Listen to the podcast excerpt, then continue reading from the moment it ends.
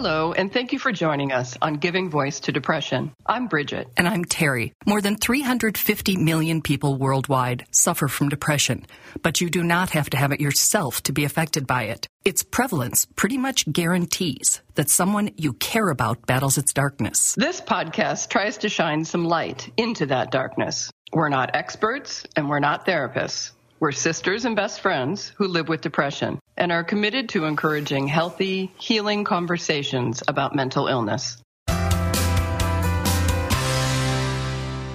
Episodes in this season are made possible by a grant from the Charles E. Kubly Foundation, which is dedicated to bettering the lives of those affected by depression. We are solely responsible for podcast content. Hi, Terry. Hi, Bridget. The world's leading researchers have determined that one of the most effective ways of erasing stigma of mental illness is for people with lived experience to tell their stories of recovery. Mm-hmm. I love that. People with lived experience to tell their stories of recovery. Hiding our mental health experiences often leads to shame. Hmm. Telling our stories can replace that shame with a sense of authority and empowerment. Bring it on. Absolutely. Today's guest does bring it on. Mark Henick is the embodiment of that finding. His early life was one of struggle, stigma, and multiple suicide attempts. After being literally pulled back over the rail of a bridge by a stranger during what he calls his last attempt, Mark made the choice and did the hard work to become a person who pulls others back, gives them hope for another chance at life by sharing his intimate and true story to let us all know that recovery and happiness really are possible, even for people who have been literally over the rail. Mm. In last week's episode, Mark debunked some of the myths of suicide for us, and today he shares his own personal story. Mark also has a TED talk about his experience, which we'll link to in this episode, and you might want to check out. It's called Why We Choose Suicide and it's one of the most watched videos in the world, having just broken 5 million views. And views are real people, yeah. you know, people who are listening to it. It's so wonderful how he's turned it all around to help people. Mm-hmm. His story resonates with people because it's true and it's relatable and it's hopeful. Mm. Here's Mark Henick giving his voice to depression. Mark first started dealing with depression and anxiety when he was in elementary school and could still show his age by holding up his fingers. Uh, and then by the time I got to 12 or so, things started to get uh, a whole lot worse. And, you know, growing up in a small town, especially as a, as a boy, um, it, it, wasn't the type of thing that we talked about. Certainly not then. I mean, it's barely something that we talk about now, uh, although we've come a long way. Even without words, mental health struggles often make themselves evident. One indicator is a change in school or work performance. Because it turns out when all this stuff is happening in your head, your attention is like a spotlight. You can only point it at one thing at a time. And if it's so focused on your anxiety and depression, other things are going to start to fall away. Mark vividly remembers that spotlight being blinding during a test at school. Uh, so instead, what I did, since I didn't know any of the answers and, and my mind had completely blanked out, I started doodling pictures in the margins of the empty test, and I drew 10 different ways that I could kill myself. And that was the first time that the stuff that had been happening inside me ever came out in some way, ever was expressed. I didn't ask for help, but it was certainly a cry for help. You know, you can't bottle those things up forever. They're going to come out eventually in some way. And as you might expect, that caught the teacher's attention. But neither she nor the guidance counselor she sent him to were trained or equipped to handle the situation. Mark ended up in the hospital where he was determined to be suicidal. And while it would be wonderful to be able to say young Mark was properly treated, medicated, and counseled so he could live happily ever after. Yeah, I wish I could say that that was uh, super helpful. you know, I, I, think most people who have received, or, you know, I can only really talk from my personal experience, but from what I've heard in, in doing this, most people who go to hospital for acute psychiatric treatment, that's not what suddenly leads to their recovery. You know, people with mental health problems don't get better in that way, or at least they don't get cured in hospital. Uh, hospital is a way to keep people safe. Uh, and actually, oftentimes, as happened with me, uh, it can be really quite traumatizing, actually. Between the ages of 12 and 17, Mark made several suicide attempts, leading to several more trips to the hospital until eventually it, it culminated in, into uh, uh, finding myself on the edge of a bridge uh, late one night uh, where I had a plan to jump. Uh, and if it wasn't for a complete stranger who arrived and uh, who actually physically grabbed me when I let go of the railing and, and pulled me back, um, you know, if, if it wasn't for that, I never would have survived, certainly. So when you're in this place of emotional scarcity, that's the only thing you can focus on is getting your needs met in whatever way possible to be able to relieve yourself of this burden.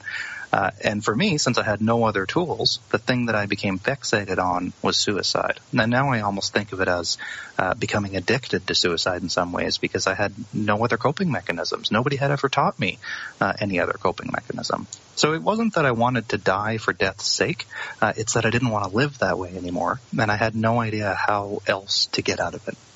But because of the environment you were in and the time you were in and the state you were in, and I don't mean the, the state on the map, I mean the state in your mind, yeah. you didn't see this as a failure of the system. You saw it as a no. failure, a, f- a further failure of yours? Absolutely. And, and you know, especially uh, once you become, as they say unflatteringly, a frequent flyer in the mental health system, uh, which is when you come in and out so many times because you're not getting the help that you need, uh, you start to think that you're unhelpable, uh, that you're fundamentally broken and different, and that you'll never be redeemed. So it actually ends up making it worse uh, in many ways.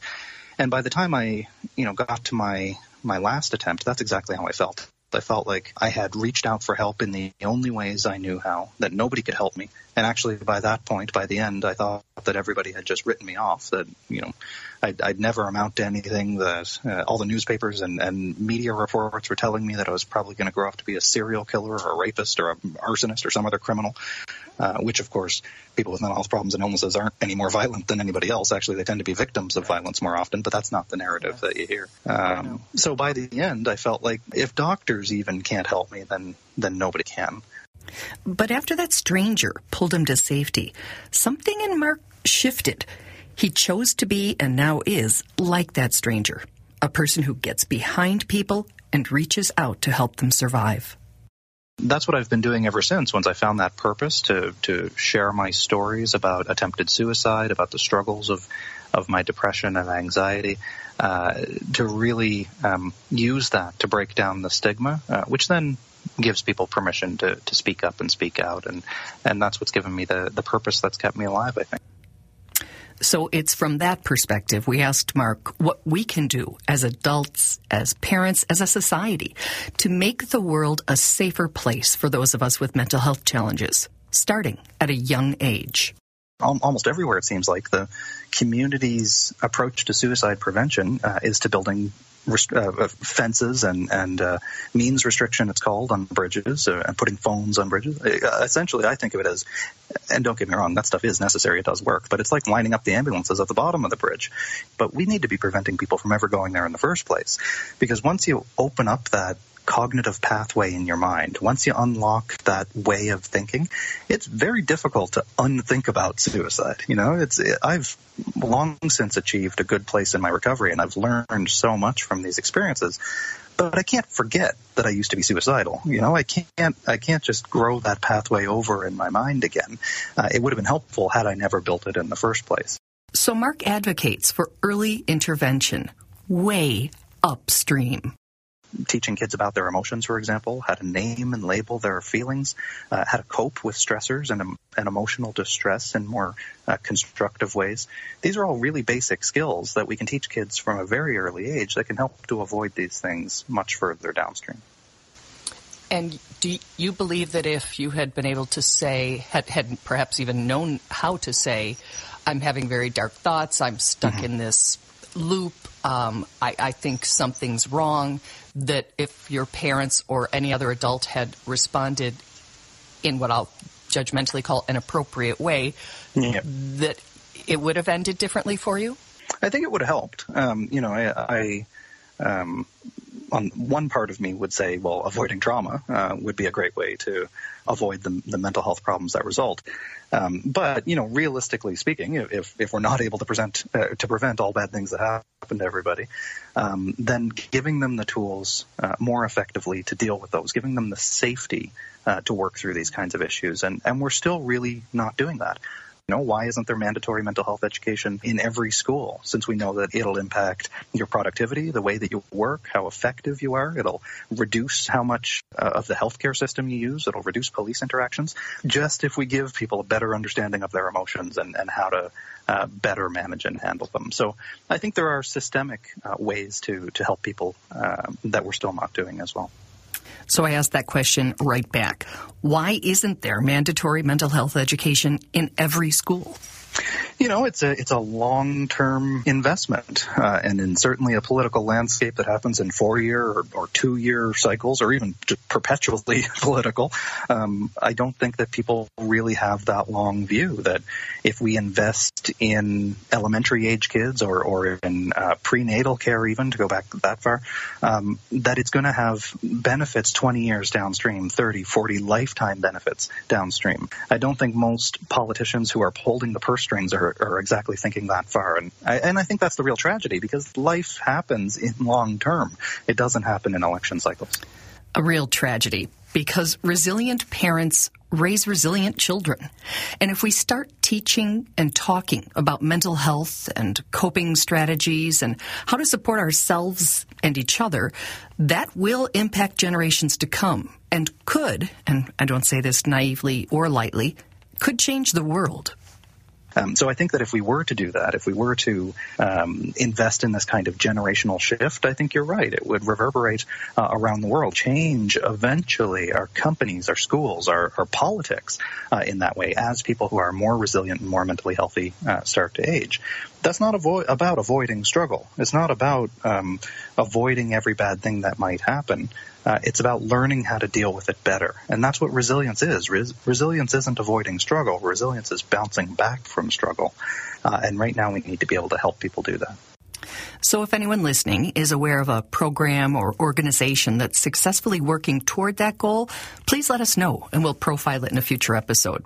For now, though, we'll return the focus to ourselves, which we can work on right now. One of the reasons we reached out to Mark before we even realized he was that TED Talk guy, is because he wrote an article about getting really good at depression. Do tell. I take medication. It happens to work for me. I also do therapy. That combination approach is, is generally the best approach. Uh, but I also leave room for the fact that I'm going to relapse from time to time. I'm still going to have hard days.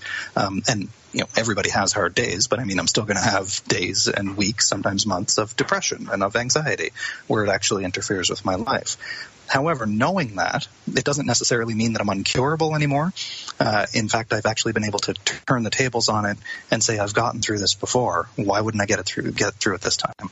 And actually, every time I do, every time I get through it, I learn a little bit more each time about what helps me, um, what helps me to recognize uh, that it's coming on, what helps me to get out of it. Uh, sometimes it's just a matter of patience, realizing that you know this is going to be a tough couple of weeks, and that's okay. It's allowed to be a tough couple of weeks I have depression. That's how it goes. You know, so I, I think it helps to give you perspective. Uh, it helps to shorten the relapses. I think uh, knowing that uh, that you actually have more power uh, over this thing than you think you do, uh, and that it just may be cyclical in nature. It may be episodic in nature, and that's okay. Not okay in a welcomed way, of course, just a realistic one. And then Mark implements the coping strategies he's learned work for him. Well, first of all, recognizing that it's happening, I think, is key. And that seems like a simple thing, realizing, oh, you know, I'm depressed again. Well, it's actually not, because one of the functions of depression is that blinding effect. The depression doesn't want you to know that it's coming, you know, because then you might do something to make it go away. It's, it's sneaky that way. Um, so I think recognizing, oh, you know, I haven't been quite myself for the last few weeks. Uh, I wonder what's going on here. You know, I'm I'm withdrawing more. Part of it is recognizing what your individual manifestations of your diagnosis are too, or whether or not you have a diagnosis. Uh, for me, it's withdrawing more, becoming more irritable, um, eating differently, less healthily, uh, for sure, um, interacting differently with people. So when I start to notice that trend happening, that shift from my baseline, uh, that's the first step uh, to then starting to implement some of my recovery strategies. I can give me more, give myself more time to complete tasks, for example, so I can focus on them better. Um, paying attention to my sleep, making sure I have a great, uh, or at least a better uh, sleep routine. I'm going to bed earlier. That I don't have my phone on my nightstand and, and checking it late into the night. That I'm making a point of leaving the house at least once a day. You know, making some of these small changes um, uh, in my life that maybe have gone off the rails as a result of my depression. And then, if necessary, and, and this has happened a handful of times, if I need to go back and talk to my doctor potentially about a change in my medication or if I need to onboard some therapy for a while. Um, you know, there have been many uh, instances where I've, I've done that for anywhere from a few weeks to a few months. It's all knowing, getting a sense of how stuck you are in that moment uh, and then how big of a chain you need to get pulled out of that, that stuck place. Oh, that is so worth repeating.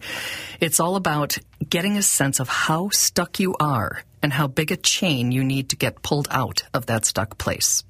So, you know, I, I, think that when I say grinding it out, sometimes that's just it. Realizing that, yeah, it, it's going to suck, but it sucks less over time uh, if you give yourself patience and space to do that and, and have the, the metacognition, you have the higher level thinking enough to be able to realize that every struggle doesn't have to be the last struggle, uh, that this too shall pass. And that really, that uh, maybe that's faith. I don't know, not having the evidence to support that things will get better, but believing it anyway.